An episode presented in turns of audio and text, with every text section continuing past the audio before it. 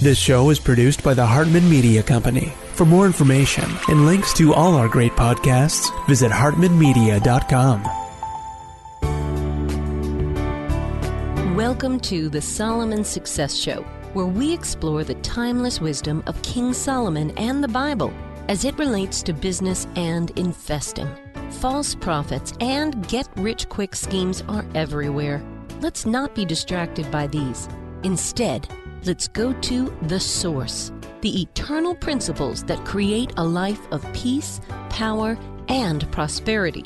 Here's our host, Jason Hartman. It's my pleasure to welcome Gregory Baumer to the show. He is Vice President of Product Development and Innovation at NaviHealth, co author of God and Money How We Discover True Riches at Harvard Business School a former consultant at McKinsey and associate at private equity firm Advent International. Greg, welcome. How are you? Jason, thanks so much for having me on the show today. I really appreciate the opportunity. It's good to have you. So many people might think, you know, Harvard Business School isn't that the place where all the really aggressive people go? And you know they're just all looking to get rich and it's all about money and forget about spirituality of any sort.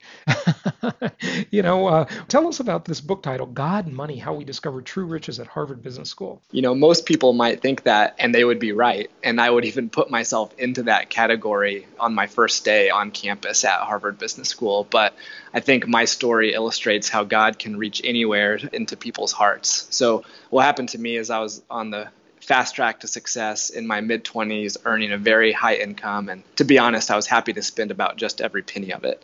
But when I showed up at Harvard Business School, I had the opportunity to cross register into a class at Harvard Divinity School. And that class was called God and Money, which is then now the title of our book. And it was in that class exploring the intersection of faith and finance that God truly spoke to my heart on the subject of money. So, Greg, tell us about that a little bit. I mean, is it wrong to desire money? Is it wrong to uh, create wealth for oneself? I do not think it is wrong to create wealth for oneself. In fact, if you read through scriptures, many of the patriarchs, many of the characters that scripture tells us about were very wealthy individuals. For me, it all comes down to how you use the money.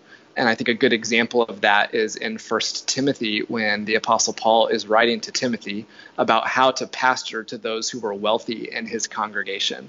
The Apostle Paul also says that it is not money that is the root of all evil, but rather it's the love of money. So wealth is not inherently bad, but I do think that wealth can be a snare, and it all comes down to whether we are honoring God or not with what he's blessed us with. So talk to us about that. How do we honor God? I think that this is a message that many Western Christians in particular miss. I think we make two common mistakes with respect to our wealth.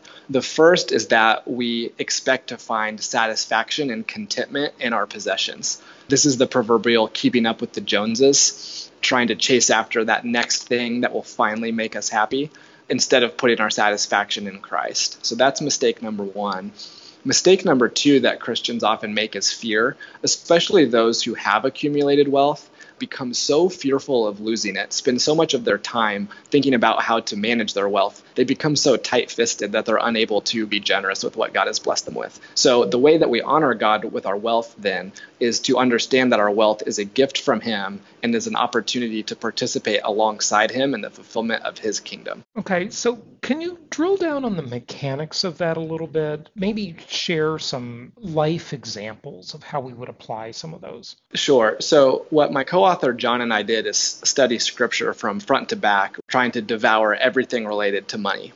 What we ultimately concluded is that everything we have truly belongs to God and ought to be used for his purposes. So the question then was how do we actually apply that in our lives? I would argue that those prior two statements I just made are biblical teaching. Everything is God's and should be used for his purposes. How that is applied, what I'm about to propose, I am not saying is a scriptural command, but rather my opinion for a best practice on how to apply it. But what we believe is best practice is setting what we call financial finish lines. That is caps on how much you'll spend in one year and how much you'll accumulate in net worth in total recognizing that God provides amply for our families, but any excess that we're able to accumulate is best given away to encourage the growth in God's kingdom and to participate alongside Him, offering us a joy that we cannot experience otherwise. Mm-hmm. Caps. Tell us about the caps. That's, that's interesting. Yeah, so we propose setting caps on the amount you'll consume in one year, so an income cap or a consumption cap, you could say. And that's not an income cap, it's a what you'll spend of your income to live life, right? Exactly. Yeah, better set as a consumption cap. Consumption cap, okay. You know, you're making me think of politics and cap and trade.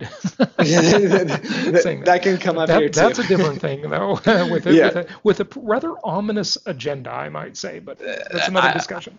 I would I would agree with that. um, and then the second is a cap on total net worth that you'll accumulate. Essentially, meaning once you hit that cap, any incremental income you earn will just be skimmed off the top and given away because you don't need more wealth. So the way that we set about defining those numbers, again, I don't want to become a Pharisee and state that our formula is is you know God's law. It's not. I think the numbers will look different for every family. But what we try to do in the book is outline the series of questions that any family ought to consider to come up with their own number. Where John and I landed is a comfortable upper middle class lifestyle. So you could think about a family of four in an average cost of living city. We set our cap at around $100,000 of consumption for year per year, and then a cap of $4 million of total net worth. And that would include one's house, retirement accounts, etc. What those numbers allow us to do is live a very comfortable, adequate life, provide education to our children, health care, save responsibly for retirement without indulging in luxury simply for luxury's sake, under the logic that that money could be better used to fulfill God's kingdom. Right. But, you know, is money ever not used? And, you know, this is a bit of a tangential issue, of course, because I know what you're getting at, and I'm not trying to be just a skeptic for the sake of heckling you. But you know what bugs the heck out of me is there is this TED Talk video that people on the left are constantly spreading around of this rich guy. He's a venture capitalist. Forgive me, I can't remember his name. And he talks about how rich people don't contribute to the economy. And he says something like, "Well, I'm not going to buy 3,000 cars, so my I don't really contribute that much through consumption." But money never sleeps, does it? I mean, if you have money in the bank, that has created capital for someone or some company. I mean, capital formation is, uh, you know, I, I do lending. I have a lending company where I lend my own money out for real estate deals, and I'm I can't imagine how much I'm stimulating the economy with uh, people hired to rehab houses and make neighborhoods better and it's pretty fulfilling really and i'm not even doing it directly it's just the capital only that's being used Thoughts? It's a fair point, and I, have seen that TED talk, and there's plenty that I that disagree. I mean, that guy's a, that guy's an idiot. You know, yeah. I just can't believe he says that stuff with a straight face. How can he think that? He's a sophisticated man. You know, I think he's got a good heart, but perhaps his application is a bit different than what I'd come up with. Yeah, so yeah. I'll, I'll, leave it at that. Well, well, that's um, a nice way to say it. I'll just call him an idiot. but, okay. um, what I would say in response um, to your point about capital formation, Jason, is that it's not a question of you know good versus evil. It's not like capital formation is bad, and I think sometimes you hear messages like that perhaps coming from the left. As a Christian, our obligation is to pursue the best and highest route with the blessings that God has given us. And so the question that I would ask you is if you have excess capital that you're currently using short to stimulate the economy, is that providing the highest what I'll call kingdom focused ROI? Okay, you know, tell us were, about that. Were That's you good. to deploy yeah were you to deploy that capital toward Christian ministries in ways that provide for those who cannot provide for themselves or offer the opportunity for individuals to hear the gospel for the first time is that generating you know what I'll call a higher kingdom ROI than lending to mid-sized privately held businesses in your local community?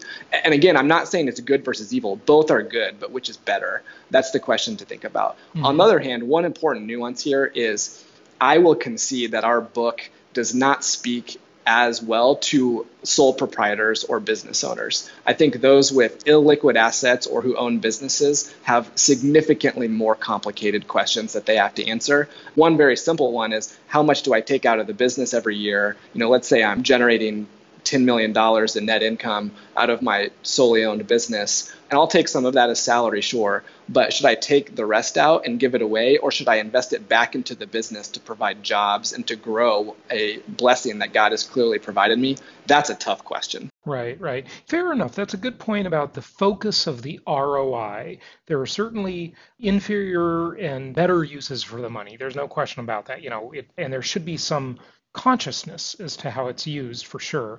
But it just bugs me when I hear the left argue, you know, that point about capital formation because capital formation is where all wealth comes from where all r&d can be funded economies can grow. I mean it, you just got to have capital formation. And guess what that comes from? It comes from discipline.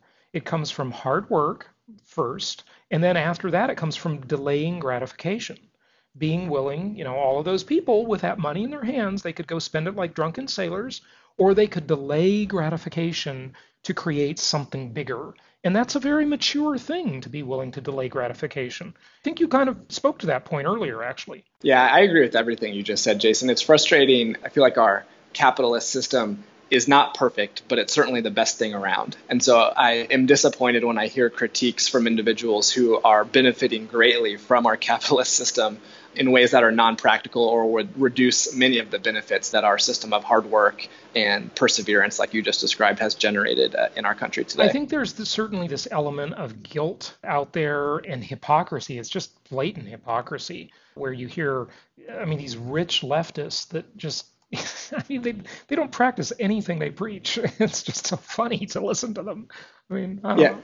I, I, agree, Jason. What, what I try to do when hearing those types of messages is to understand where their heart is. And I think it's always important for us to maintain a critical eye on ourselves as well, because I oh, think yeah. there are also some fair critiques of the right, which I would yeah. put. Oh, I, you know, hey, I'm, listen. I'm, I'm, part of the right. Absolutely. absolutely. I, I, I, I'm part of the libertarian group, so I, I don't even claim to be as much of a conservative anymore because I've been. Uh, alienated to some extent by that group, you know. So, uh, you know, they, they, they become sellouts. Think that just the small government is the only way to have it, and and that's pretty biblical too. The nations aren't the thing; it's the people. It's about the people, not the countries, you know.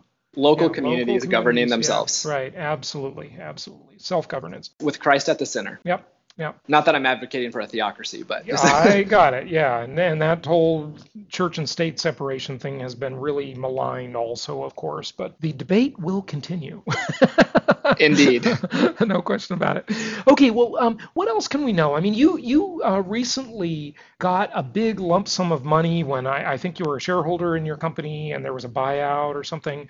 You had some issues in dealing with that, and and you kind of thought about your past and how you might have used that money versus what you actually did, right? That's exactly right. I grew up in the church, and so I always knew about tithing, but I'll confess that I was pretty selfish with my money prior to God transforming my heart on the subject. Then, when I graduated from business school, I joined a healthcare startup in Nashville, Tennessee. And not six weeks after I started my job, we were acquired by a much larger healthcare company. And as a shareholder in the firm, I received almost half a million dollars all at once. And, and, how uh, long were you there? Six weeks, did you say? Six weeks. Oh, what a deal! Wow, that's fantastic. Yeah, it was an incredible blessing, and there was also no coincidence, right? I think it's one thing for me to sit in my ivory tower on campus and write about what I'll one day do with money I don't have yet, Right. but this is very clearly God testing me. You know, Greg, did you really learn anything? And I'm very grateful to the Holy Spirit for the consistency that the Holy Spirit provided my wife and I as we stewarded that cash, Mhm. deciding to give a substantial sum away, deciding to save responsibly, and deciding to consume a much lower percentage than we would have previously. Yeah, that's very interesting. You know, I love what Og Mandino, the late great Og Mandino, says about that. He says, speaking to God in his great little poem called The Seeds of Success, he says, I know you always try me with a little first to see what I would do with a lot. I just love that. I think it's awesome. I totally agree with that. Yeah, and you kind of got for the level you were at, the socioeconomic level you were at in your life, getting a half a million dollars suddenly that was a lot, right? It was infinity times my net worth, which was negative at the time. there you go. Okay. All right, tell us more. So, and I think the most important lesson that my wife and I learned from that process, indeed, there were two lessons and they're related to one another. The first is that even though I had written this book and got hooked on this topic of generosity, money is still very tempting. Now, like I said before, money itself is not evil, but having money is tempting for humans naturally. And so, even as I had just written this book, there were plenty of times where my wife and I looked at each other and said, Can't we just give a little bit less or give it later and use it to buy these things we think we need right now? And it was through the you know prayer and the Holy Spirit that we were able to withstand that temptation. So that's one lesson. The second lesson is that we finally, for the first time in our lives at least, experienced the unique joy that comes from truly living generously. even though we tithed previously, we did so with the wrong attitude. I would say it was probably more like you know the cost of admission I paid God each week so that I could spend the rest of my money how I wanted. And it wasn't until God corrected my understanding of His teaching on money that I felt like I was really working alongside Him to accomplish things uh, for His kingdom, and that just brought a joy we had never experienced before, and frankly, we want to experience again and again. Mm-hmm. Yeah, yeah, good stuff. So not tithing as an obligatory thing, you know how you how you view it and harkening back to our discussions on government here today, it's amazing that the church can survive on 10%, but the government needs like 40 something percent. and, and, in fact, the church doesn't even get 10%. oh, well, that's true. You're right. You're right. Yeah. Yeah, it's uh, it's really ironic. Uh, it is. What else would you like people to know? And tell us more about Harvard Business School, if you would. Just dive into that a little bit more, and you know that environment and and what uh, what you more about what you learned. People call it the West Point of capitalism, and I think that's right. I feel very fortunate to have had the opportunity to be there. The other 900 students with whom I was able to interact were just truly incredible from all over the world, incredibly interesting backgrounds, incredibly intelligent what I found though is as ambitious as they were, they also had very deep hearts. So I was actually shocked by how many of them wanted to use their career as a way to benefit society in their own ways. At the same time, I was disappointed, perhaps not surprised, but certainly disappointed at how little a place uh, God had on campus. Now, there is a thriving Christian fellowship at Harvard Business School, but it's small. So it's a close knit group. And I just wish that more uh, students there were able to see that accumulating wealth can have a huge impact, but when processed through a Christian lens, the impact is, is even higher. So, uh, has, I, has the political correctness uh, plague hit Harvard Business School? I mean, is that I'm sort of interested in knowing what the vibe is there. You know, like on so many college campuses, it's just become so radically left. It's, it's amazing. God forbid you should bring the word God into anything, you know. God, you know, to pardon the pun, but right. Harvard University. You know, you asked if the plague has hit. I would say that the genesis or the epicenter of the plague is Harvard University. Harvard Business School is by far the most conservative part of Harvard University, and so I think I didn't experience as much of that as one might anticipate. Now, of course, you know, I would say like my average peer student would offer the very common, you know, socially liberal, fiscally conservative point of view on politics. And I think there was an assumed view of, of certain social issues that I'm sure listeners can understand what I'm talking about. But at the same time, there was also a real openness to thinking about how business can help society in a positive way that I think you don't hear as much in, in you know, political discourse generally. Mm-hmm. Yeah, interesting. Okay. What else uh, on what you learned or uh, anything in the book you want to cover as we just get toward wrapping up here? Sure. One thing that I'll hit on is there's real power in engaging in generosity in groups. I think this is something that more Christians uh, could think about implementing. In fact, we in the church talk constantly about doing things in community small group Bible studies, accountability groups, small group retreats. But one topic that always gets left out of that is money one thing that we found is that there's real power in engaging in stewardship alongside your community. Two practical applications for that. One is I recommend that groups of families who are close friends pool money together to do a big giving project.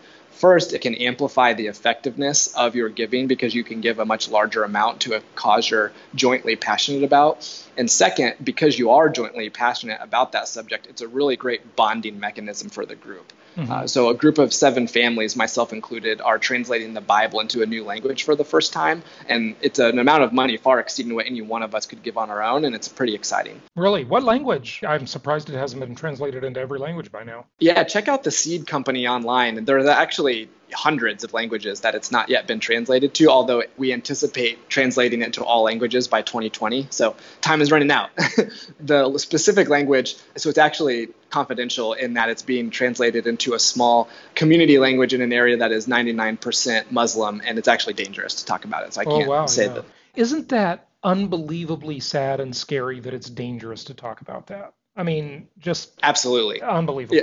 Really? I think it's very sad, but it ought not be surprising. You know, Jesus tells us that the Christian life will be hard and that we'll always face persecution. So I think we ought to fight for freedom of religion globally, but at the same time, we should not be surprised that it does not exist. Yeah, well, that is a way to bond people together. I think that's that's really quite interesting. Yeah. The second practical application step around stewardship and community is I think we can use accountability around our finances. So I advocate that Christians share their financial goals and financial spending habits with you know a very small and close group of other Christian advisors. So my wife and I publish our finances to a group of a few other families each year, and it's focused on ensuring accountability in that we are honoring God with our spending, saving, and giving decisions. So I think it's a really powerful way to bring some shed some light on an area that we often hide for ourselves and perhaps are not honoring God as best as we could. Good stuff. Give out your website and tell people where they can find the book and uh, find out more about you. Sure. So the book is God and Money: How We Discovered True Riches at Harvard Business School.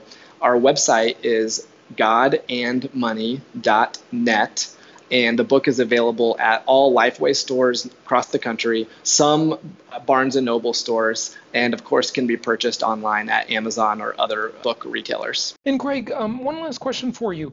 Infinite giving. That's something you talk about, I believe. Tell us about that as a financial strategy. I mean, I know the overall theme has definitely touched on that, but I just wanted to ask that specific question. Infinite giving simply refers to an understanding that anything that we receive financially beyond what we need can be given away, and doing so actually offers a more joyous life than you'll experience otherwise. So it's referring to capping out your net worth financial finish line that we discussed earlier, and then all incremental money beyond that being given away. Uh, and I think anyone who decides to embrace a strategy like that or even on the path toward that will experience joy they've never felt before. Fantastic.